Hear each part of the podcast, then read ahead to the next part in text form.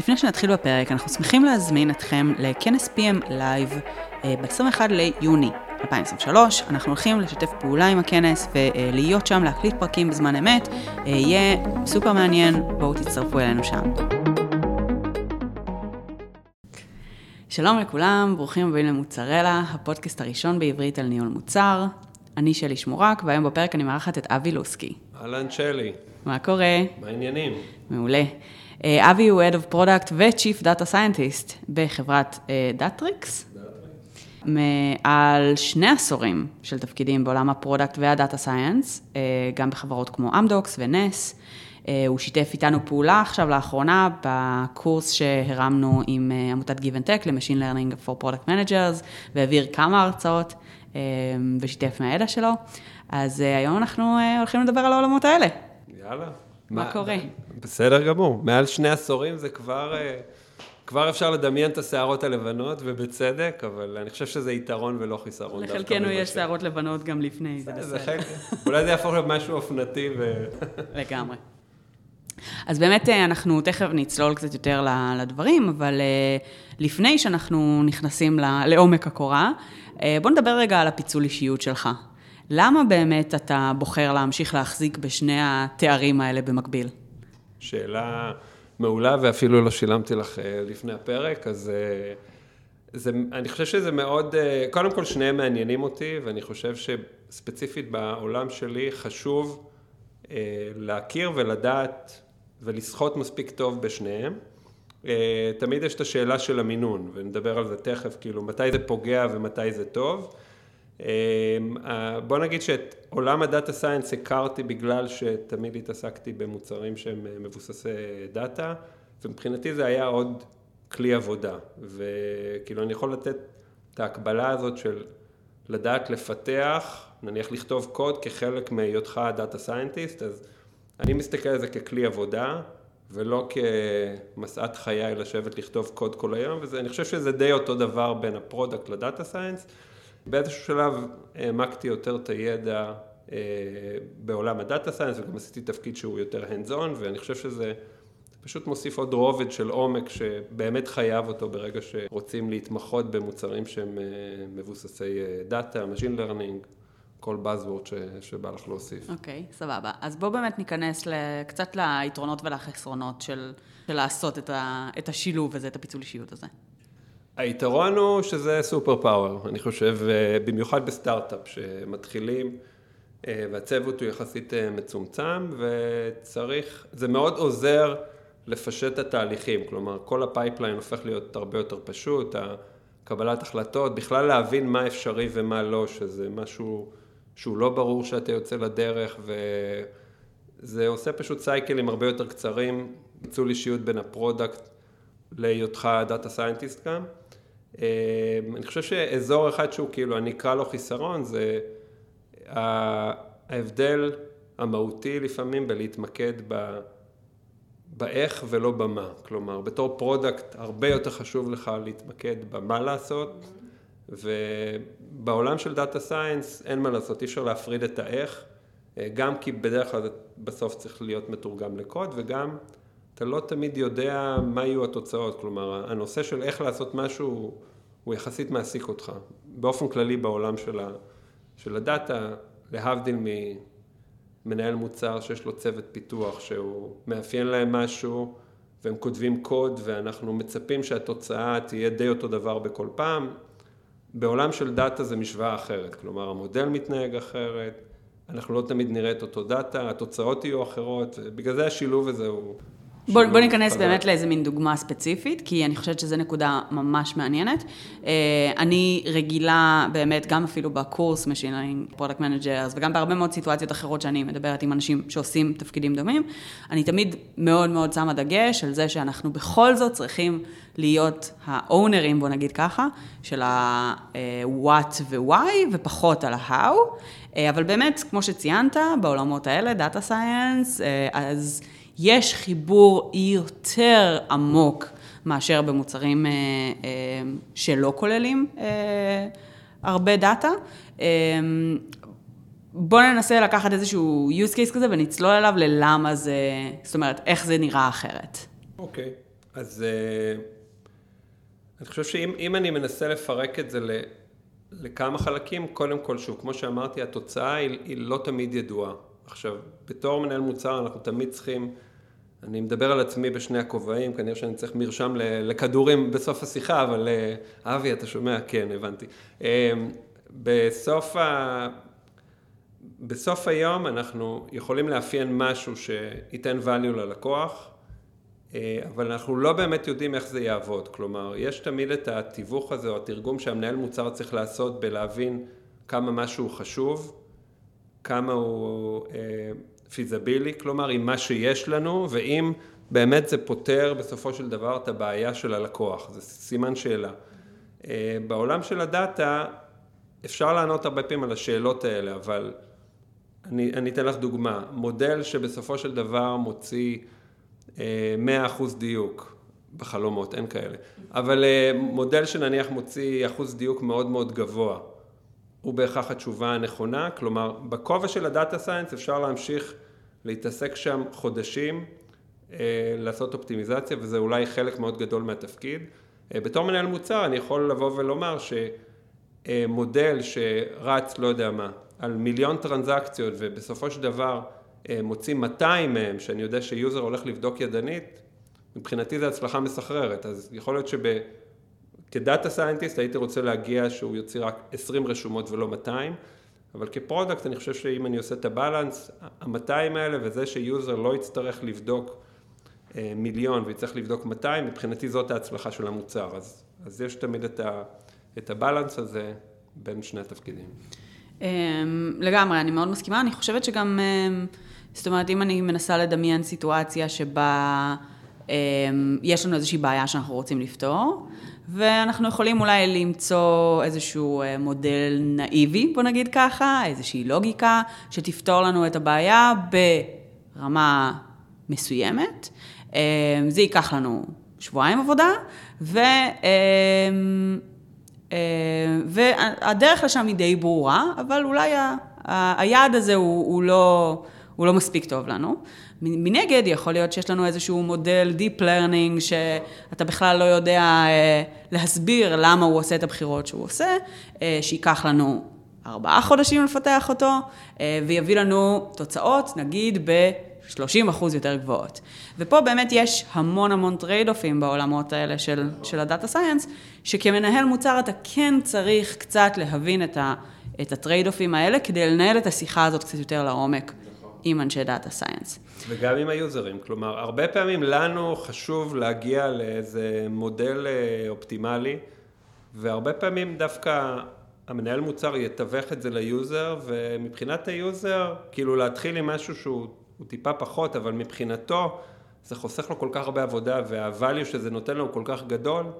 אה, אני חושב שזה בדיוק האזור שהמנהל מוצר כן צריך טיפה יותר להבין לעומק ולעשות את התיווך הזה עם ה user כדי לעשות priority וכדי באמת שהדבר הזה יהיה פיזבילי ולא תיאורטי, לא פיל לבן. מעולה.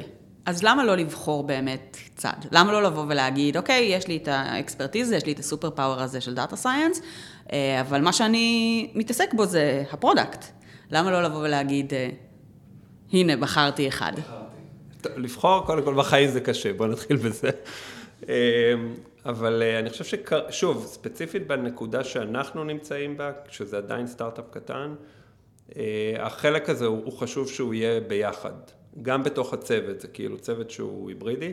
לדוגמה, מה שאת אומרת הוא מאוד מאוד רלוונטי בחברות שיש בהן data science שהוא הרבה יותר מחקרי, אה, ששם באמת צריך להיות ב full time job לעשות איזה מחקר שאולי יהיה לו איזשהו יישום ב product, במקרה שלנו, דרך אגב, עצם העובדה שכולנו, שזה חיים ורועי שהקימו את הסטארט-אפ אה, ואני, אנחנו פשוט מכירים את, העול, את עולם התוכן שאנחנו מתעסקים בו, אה, וזה עוזר מאוד למקד את מה שאתה, מה שאתה צריך לעשות. אז אני חושב שבגלל זה אנחנו לא בחרנו, כי אנחנו כן יכולים ללב את זה ביחד, ואני חושב שלנו זה הפתרון הכי טוב, למקומות אחרים כנראה שזה לא היה... It doesn't scale, זה, זה הבעיה של זה. למקומות אחרים אני חושב שזה לא בהכרח הפתרון. אוקיי, okay, אמ, זה כן קצת מעניין אותי לגעת אה, טיפה ב... זאת אומרת, דיברת על, על צורת עבודה של צוותים אחרים, שאולי באמת לוקחים פרקי זמן ארוכים יותר למחקר, ו, אה, ובסוף כן יש, אה, אני יודעת שלי יש לפחות, אני מאמינה שגם לך יש, איזושהי אג'נדה לגבי מה התמהיל ה... ברמה מסוימת נכון לעבודה של בעצם ניהול מוצר מהסוג הזה. כן, אני, אני חושב שזה, אני, אני מסכים איתך, אבל אני אחדד את מה שאמרת, שאני מגדיר את זה כנכון לבעיה. כלומר, גם בחברות שיש בהן יותר ממוצר אחד, או מוצר אחד שהוא מספיק גדול, יש כל מיני סוגים של בעיות שאנחנו מתמודדים איתן. ויש מקומות שבאמת אה, אני עושה משהו שהוא state of the art, ואני מפתח משהו שהוא סופר חדשני, וזה ה-edge שלי. ויש מקומות שדרך אגב, אם אני אעשה את זה יותר טוב ממישהו אחר, זה יהיה העד שלי. אז לדוגמה, אנחנו עשינו אה, אוטומציות על סטרואידים, והמוצר שלנו מתחרה במוצרים אחרים שלוקח נניח משהו כמו חצי שנה להטמיע, כי זה חצי פרויקט, ואנחנו אמרנו לו, אנחנו לא רוצים, לא רוצים לעשות ייעוץ ולא רוצים לעשות פרויקטים, אנחנו רוצים לעשות מוצר. אז אנחנו התפרענו באמת אה, בכל העולם של האוטומציות וממש מיקנו את הכל, וזה העד שלנו, כלומר, אה, אז, אז התמהיל הזה הוא מאוד נכון לבעיה. יש בעיות שהן באמת מורכבות אה, ומצריכות הרבה מאוד מחקר, יש אזורים שנניח, לא יודע, יש להם כל מיני רגולציות כמו מוצרים שהם רפואיים, מוצרים שיש להם רגולציות אחרות שאתה כן צריך לו להראות איזשהו מחקר שתומך במה שאתה עושה. ויש דברים אחרים שהפרודקטיזציה של ה... למעשה של המוצר, שם אתה מנצח את המתחרים שלך. אז בואו ניכנס באמת טיפה אה, לתוך אה, עולם התוכן של process mining, אה, שבאמת אתם מתעסקים בו קצת. תן לי קצת קונטקסט על המוטיבציה, על קהל היעד, על עולם הבעיה שם. מגניב. אז מה זה בכלל process mining? process mining זה איזושהי נישה בתוך data science, או משהו שנקרא process science, אה, זה הפך להיות תחום אה, די, תחום שהפך להיות אה, מאוד חם, וגם גרטנר מגדיר את זה כאחד מהאזורים שכמעט לכל חברה צריך להיות אחד כזה בשנים הקרובות. process mining לצורך העניין זה אסופה של כלים ומודלים שיודעים ברמה הכי פשוטה לעשות reverse engineering לתהליך עסקי. מה זה אומר? המצרך הבסיסי שהם אה, משתמשים בו זה לוגים, שזה אה, אותה ערימת רשומות שיש לכולנו, שבדרך כלל אומרת אה, פעולה מסוימת שקרתה, איפה היא קרתה, מי עשה אותה ובאיזה שעה. process mining יודע לקחת את הדבר הזה, להעשיר אותו, ובסופו של דבר לייצר תהליך עסקי, שזה משהו די מדהים מבחינת המשתמש, וזה יכול להיות תהליך עסקי שרץ בחברות, כמו נניח תהליך רכש או תהליך מכירות. איזשהו אה, journey שלקוח עבר ברגע שהוא רוצה להצטרף לחברה, או כל דבר אחר שהוא תהליכי, ו process mining יודע פשוט לקחת ולצייר את הדבר הזה עם כל ההסתעפויות שיש ממנו. כלומר, ברוב המקרים שתשאלי אה, מישהו איך התהליך העסקי נראה, הוא לא יציין 500 תחנות ואת כל הווריאציות שיש בין תחנה לתחנה, הוא יגיד, אה, יש את התחנה הזאת, ואחרי זה זה עובר לזה, לפעמים מבטלים משהו ואז זה חוזר... אבל זה, זה משהו שהוא הרבה יותר פשטני והחיים הם, הם הרבה יותר אה, מורכבים, יש הרבה יותר דאטה, קורים הרבה יותר שינויים, יש הרבה יותר מערכות, אינטגרציה, כלומר זה משהו שהוא given. אה, ודבר שני, תהליכים משתנים כל הזמן, אולי זה, אנחנו תכננו תהליך בצורה מסוימת, אבל תהליך עסקי הוא, הוא משהו דינמי, הוא כל הזמן משתנה, בין אם מה שנקרא ברגליים, כי המשתמשים עושים אותו אחרת, בין אם החלטנו לשנות אותו כדי להתאים את עצמנו. process mining זה כל העולם שיודע לנתח את זה ולהוציא מזה אה, הרבה מאוד תובנות עסקיות. מעולה. אמ, אז אנחנו מדברים פה על עולם של המון דאטה, של תהליכים מסועפים עם מלא שלבים. ויש פה באמת הרבה לבלים של מורכבויות. אז דבר ראשון זה שאני אה, יוצאת מנקודת הנחה שיש פה באמת הרבה שאלות של חוויית משתמש שעולות מתוך הדבר הזה. כמו מה להראות, מה מעניין, איזה, אה, איך בעצם בכלל להנגיש כמות כל כך גדולה של דאטה למשתמש. אה, אז בוא תספר באמת מה, מה בכלל עושים, איך ניגשים לאיזה מין משהו כזה. זו שאלה מעולה, כי... יש לה, שוב, כמה layer ים. ה layer של ה-UX, ה-UI UX הוא סופר קריטי פה, כי באמת צריך להנגיש ל user כמות עצומה של דאטה. עכשיו, נתחיל בלשאול מי זה ה user. כלומר, אנחנו כיוונו מראש ל user ים שהם אה, לא data scientist, נניח מקסימום אנליסטים או עם איזושהי יכולת טכנית, אבל ברוב המקרים זה user ים עסקיים רגילים, ולכן כל, ה, כל הגישה וכל ה, כל השיטה שעבדנו בה הייתה טיפה שונה. ברגע שיש המון דאטה, צריך, אני חושב, קודם כל להבין שהוא לא עונה על כל השאלות ביחד. כלומר, יש צורך נניח לעשות זום uh, אין בתהליך עסקי, כמו שיש צורך לעשות זום אאוט בתהליך עסקי, וזה, וזה שתי יכולות שונות של המוצר, שלפעמים יודעות לענות על שתי שאלות uh, אחרות, אז אין טעם להעמיס את הכל באותו מסך ולתת ל user אלף אה, אפשרויות שהוא לא ידע כל כך אה, אה, מה לעשות איתו. אבל כן, זה באמת שאלה שהיא מאוד מעניינת, מה מעניין להראות? דווקא את כל מה שנראה אותו דבר, או את מה שחריג, כלומר, זה היופי של process mining, ברגע שהכל אה, יושב על גרף, אז ויזואלית גם מאוד קל לראות הרבה מאוד נתונים ולכוון את הרזולוציה שלהם, אבל לשתי ה... כלומר, אם אנחנו רוצים להראות את, ה, את, ה, את השונה או להראות את אה, מה שמשותף לכל התהליכים, לשניהם יש use cases עסקיים שהם מאוד מאוד ברורים, כי חברה רוצה לדעת שמה שהיא תכננה, אה, ככה הוא קורה במציאות, וזה דרך אגב, זה, זה לא מודלים סטטיסטיים, זה מודלים שמראים את מה שקורה במציאות ולא חוזים מה יהיה. אה, ומצד שני, גם רוצים לדעת מה... האחוז של החריגים, אוקיי? השקענו הרבה, יש פוליסי לחברה, אני מנהל תהליך כדי שהתוצאות העסקיות שלי יהיו כמו שאני מתכנן אותן, אה, וזה שמישהו מצא איזשהו, אה, איזושהי דרך לעקוף חלק אה, סתם, זה יכול להיות אישורים, זה יכול להיות תהליך עבודה תקין, אני, רוצ, אני רוצה לדעת לכמת את זה, ולדעת כמה זה מהותי בתוך מה שאני עושה. אז את שניהם, את שניהם צריכים להראות, לפעמים זה יוזרים אחרים, לפעמים זה אותו יוזר, אבל אבל שתיהם מעניינים.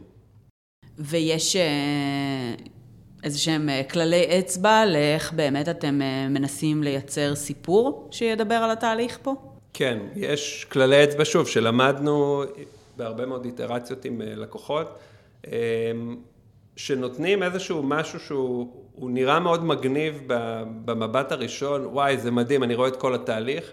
אתה מבין שהשאלה השנייה היא, מגניב, מה אני עושה עם זה? אז צריך באמת לחתוך את זה לבעיות שהן יותר ברורות, כלומר שיש להן סיפור, בסופו של דבר יש לו התחלה, אמצע וסוף, וככה גם צריך לחתוך את הדאטה או לעשות, אה, באמת אה, להציג אותו בצורה שתספר סיפור אה, שאולי נותנת זווית כזאת של 360 על כל הבעיה, אבל בסופו של דבר היא לא מנסה לערבב כל תהליך עסקי שקורה בחברה, אלא באזור מסוים.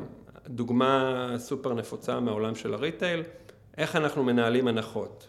נשמע יחסית פשטני, זה עולם שלם, אוקיי? ולחברות זה מאוד מאוד קריטי. איזה הנחות נותנים, כמה פעמים נותנים הנחות, באיזה אחוזים, מי נותן אותם, לאיזה לקוחות, איך זה משפיע, איך זה משפיע על שאר התהליך, באיזה מקרים שנתנו הנחות, אה, לא יודע, הזמנות התעכבו, כלומר, זה עולם שלם של שאלות שאפשר לשאול. צריך לייצר סיפור אחד שנקרא הנחות, ולא אה, סיפור שנקרא, בואו נראה לכם את כל מה שקורה בעולם, יהיה לכם מאוד מאוד קשה לגזור משהו שהוא אקשנבל. אז זה, אה, זה עיקרון שדיברנו עליו אה, בהכנה של הפרק, קראנו לו Insights to Action, ודיברנו על זה שיש לו גם חסרונות. נכון. אז מה החסרונות? אז במילה אחת, Insight to Action זה אומר שאנחנו מנסים, עוד פעם, כמוצר דווקא, לרתום את את כל הדאטה שיש לנו כדי לתת ל user תובנה שהוא גם יכול לעשות איתה משהו. כלומר, להבדיל, אני חושב מכלי BI שהם מציגים איזושהי תמונה, דשבורד, או לא, לא משנה כל כך באיזה דרך עושים את הוויזואליזציה. Uh, Insight to Action זה אומר שאנחנו מאתרים נניח סתם חריג בתהליך, משהו שלא קורה בדרך כלל, וצובעים אותו בצורה מאוד מאוד ברורה שה user יכול ללכת ולטפל בו. היתרונות הם שזה ממקד אותו, כלומר, אה, זה פותר בעיה עסקית שהיא ברורה ולא משהו מאוד גנרי של בוא אני אציף אותך בהתראות שמעל כמות מסוימת user פשוט לא עושה איתם כלום, זה כאילו לא, לא עשיתי שום דבר במוצר אם שלחתי לו 1,500 התראות ביום. אני חושב שהחיסרון של הדבר הזה זה שלפעמים קצת טובעים בפרטים שהם מאוד מאוד low level וטיפה קשה לראות את התמונה, את התמונה הגדולה ולכן זה, זה תמיד איזשהו שילוב של הבעיה ב-high level, כמה זה קורה, באיזה אחוז זה קורה, אבל עם היכולת לעשות drill down ולטפל בסופו של דבר במקרה בודד, אה, כי שוב, יש הרבה צרכנים בארגון, יש אנשים שבפועל יעשו את העבודה ויש להם מנהלים ויש אנשים שמסתכלים על התהליך מהצד והם סטייק הולדרים מכיוון אחר בכלל של המוצר ולכולם יש מקום בתוך, ה, בתוך העולם הזה, אז החיסרון הוא באמת שזה טיפה uh, too granular, כאילו, ברמה שהיא מאוד uh, low level. מעולה. ואיזה עיקרון נוסף יש שכדאי לקחת בחשבון בסוג כזה של עבודה? אמ, אצלנו קוראים לזה to dummy down the problem, כלומר, ברגע שיש בעיה שהיא יחסית מורכבת, ואנחנו כן רוצים להנגיש אותה ל user, אמ, אז אנחנו רוצים לקחת בעיה ולנסות לפשט אותה, כלומר גם להחביא כל מיני דברים מורכבים אה, וגם בסופו של דבר אה, להציג אותה או לתת ל user כלי עבודה שהם נורמליים, כלומר את כל ה-heavy lifting לעשות מאחורי הקלעים, כלי עבודה שהם טובים, אה, כדי להבין הרבה יותר טוב מה הוא רואה. דוגמה אחת, אה, היא משהו שאנחנו משתמשים בו המון, שנקרא root cause analysis, שזה אומר שאוקיי, איתרתי איזושהי אוכלוסייה שהיא, אני חושב שהיא בעייתית. בעולם שיש הרבה נתונים, האוכלוסייה הזאת יכולה להיות מאות אלפי שורות, או אפילו אלפי שורות. אז root cause analysis עוזר לי באמת להבין מה מיוחד בדבר הזה שאני רואה, וכמה הוא חריג משאר הנוף שיש לי. כלומר, הגינה שלי יש בה עצים ירוקים, שזה מגניב, אבל שאר היער הוא בצבע, הוא בצבע צהוב. אז זה נכון שאני רואה ירוק בעיניים, אבל שאר העולם הוא לא ירוק. ו, ורודקו זה, זה שיטה אחת טובה מאוד לעשות את זה, כדי מאוד למקד את מה שאנחנו אה, רואים, ולפעמים התוצאה של זה, כמו בכל מוצר אה, שמבוסס דאטה, הוא שאין לי באמת root כי האוכלוסייה הזאת היא פשוט מעורבבת עם כל השאר, ואז זה בעיה כבר מסוג אחר, כלומר, זה לא בעיה כזה יכול לעזור בלפתור אותה. מגניב.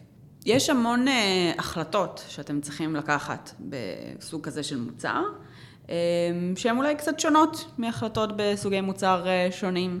Uh, אתה יכול לשתף קצת איזה שהם צמתי החלטות שהיה לכם? כן, זה...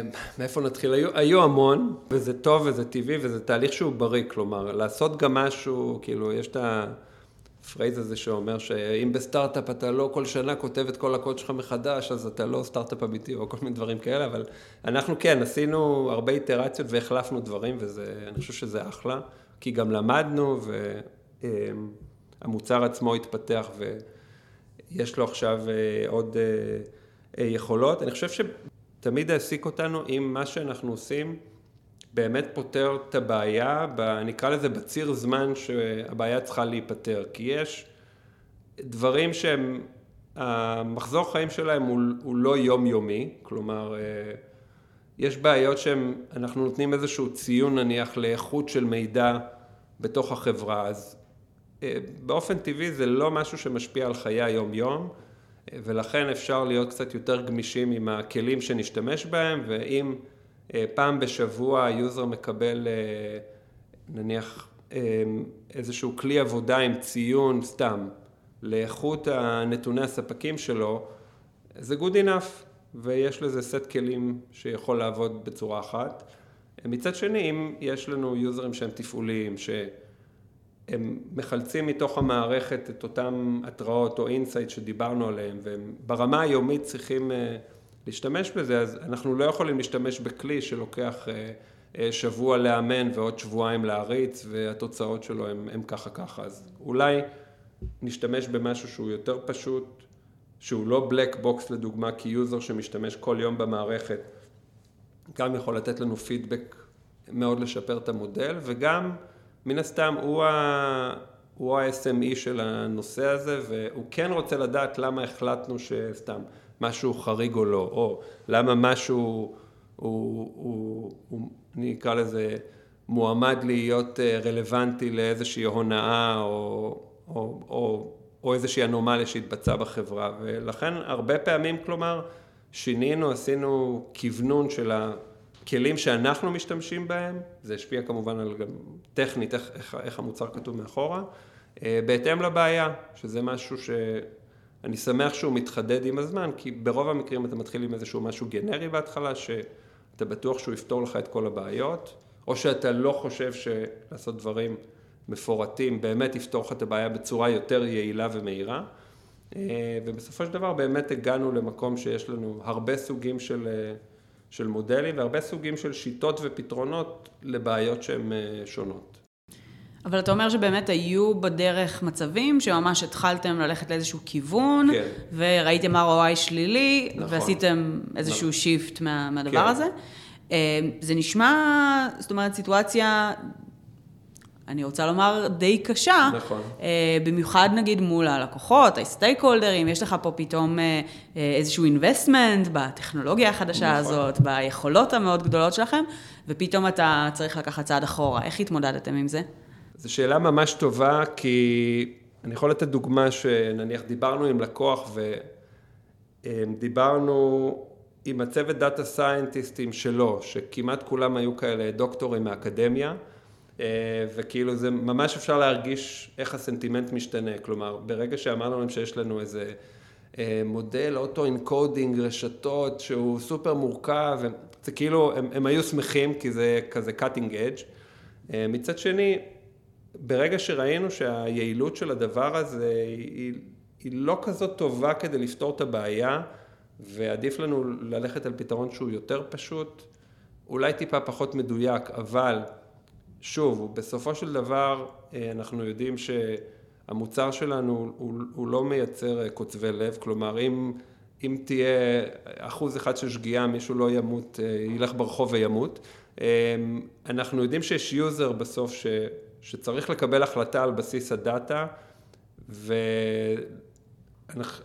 חושב וחשבנו שזה בטל בשישים להשקיע, לא יודע, שבועות של הכנה גם ה user מחכה לתוצאות, אמ, לעומת לתת לו איזשהו insight שהוא אולי טיפה פחות מדויק, אבל הוא, הוא עדיין הרבה הרבה הרבה יותר טוב מכל דבר שהוא יכל לעשות בלי המוצר שלנו. אז נכון, החלק השלילי הוא שיהיה לו טיפה יותר דברים לבדוק, אבל שוב, זה בטל בשישים מול לא לעשות כלום או לעשות משהו שהוא הרבה יותר מורכב, וכן, זה, זה לא נעים.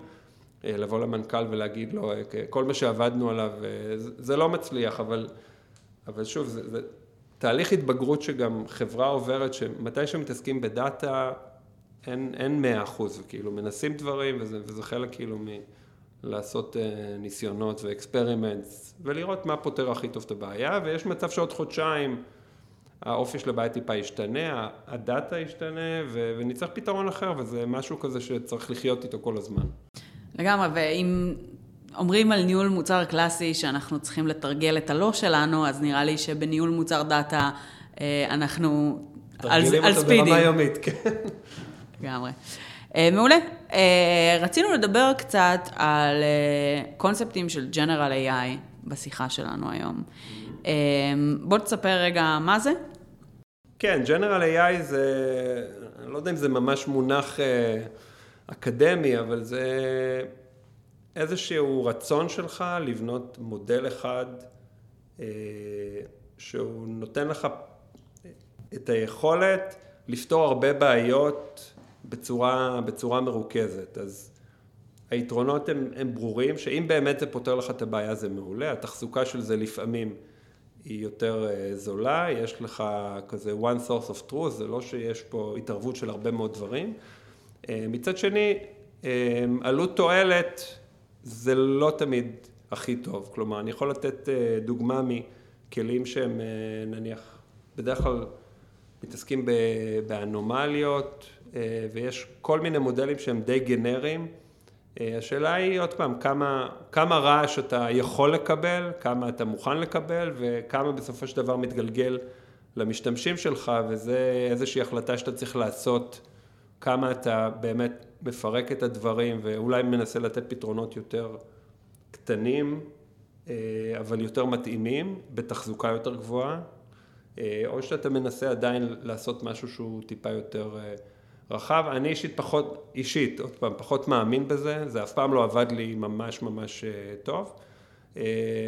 יש אזורים שזה טיפה, טיפה שונה, כלומר, על מודלי שפה אפשר תמיד לטייב אותם, אבל יש איזשהו מודל בסיסי שנניח כל, ה, כל הגדולות, כל הגדולות פיתחו, שבאמת צריך כמות מטורפת של דאטה כדי לאמן אותו ולייצר אותו, להביא אותו למצב אה, אה, שהוא, שהוא באמת מאוד גנרי, כלומר זה, זה גם אומנות שלמה בתוך data science, לעשות גנרליזציה למשהו. אה, אני חושב שעוד פעם, במקום של סטארט-אפ קטן שרוצה לפתור בעיה וגם להיות מסוגל להתקדם מהר, מתוך ידיעה שאולי משהו שהוא עושה, הוא צריך אחרי זה לשנות אותו, כי אלה החיים, אני אישית פחות אה, מאמין בזה, אבל, אבל שוב, לנו כנראה יש בעיות שהן מסוג אחר. אני חושב שהרבה מהעולם של data science הפך להיות commodity וזה אחלה. אה, כאילו, ChatGPT, אה, מודלים של שפה, מודלים של תמונה, זה, אני חושב שזה מדהים שזה היום בשתי קריאות API אתה יכול לעשות משהו שחברות עבדו עליו במשך שנים עם צוותי פיתוח, ו, וזה באמת, אני חושב, היופי של מודל גנרי, אבל אני חושב שמאוד קשה לחברה קטנה, עם משאבים מוגבלים, להשקיע, לא יודע מה, אה, שנות אדם במחקר כזה, אבל... אין ספק שגם ChatGPT וכל uh, הדור החדש, חבריו, uh, כן. כן, uh, באמת משנים מאוד גם את האופן שבו אנחנו עובדים, אבל מצד שני הם גם כן קצת מדגישים אולי במקום מסוים את הבעיה, או את המקום הזה שבו פתרון לבעיה ספציפית, והספציפיות באמת אה, היא יותר קריטית, כי עם כמה שצ'אט GPT מדהים, היכולת שלו להיות גנרי היא גבוהה מאוד, היכולת שלו לתת מענה לבעיות ספציפיות היא לא תמיד כזאת גבוהה, ואפילו לפעמים היא מוציאה תוצאות די מצחיקות. אמ, אז באמת אה, יש איזשהו shift היום, שהוא מעניין, ויהיה סופר מעניין אה, לראות אה, לאן זה ילך בשנים הקרובות. אמ, אבל למנהלי המוצר שמאזינים באמת לפרק הזה ומתעסקים בעולמות האלה, אמ, איזה טיפ אתה יכול באמת אולי לתת להם כדי לוודא שהם באמת פותרים את הבעיה העסקית הרלוונטית ולא מנסים באמת לפתור משהו רחב מדי? אני חושב שקודם כל צריך להבין שלא כל, לא כל בעיה פותרים בוואן שוט, אוקיי? זה לא ש... דרך אגב, אפשר לקחת איזשהו מודל גנרי, סתם, שאפילו מזהה באיזה שפה הטקסט כתוב, אוקיי? פעם זאת הייתה משימה הרבה יותר מורכבת, היום מודל גנרי יודע לעשות את זה די טוב, וזה יכול להיות איזשהו סוג של פאנל להמשך של הבעיה, כלומר, פתרנו צומת אחת מרכזית, אנחנו ממשיכים הלאה, ואז פשוט החלקים בבעיה הופכים להיות יותר קטנים, ואפשר לתת להם פתרונות אה, אחרים. אז לא לנסות כאילו לעשות, לבלוע את הכל אה, בפעם אחת, אה, זה, זה טיפ אחד.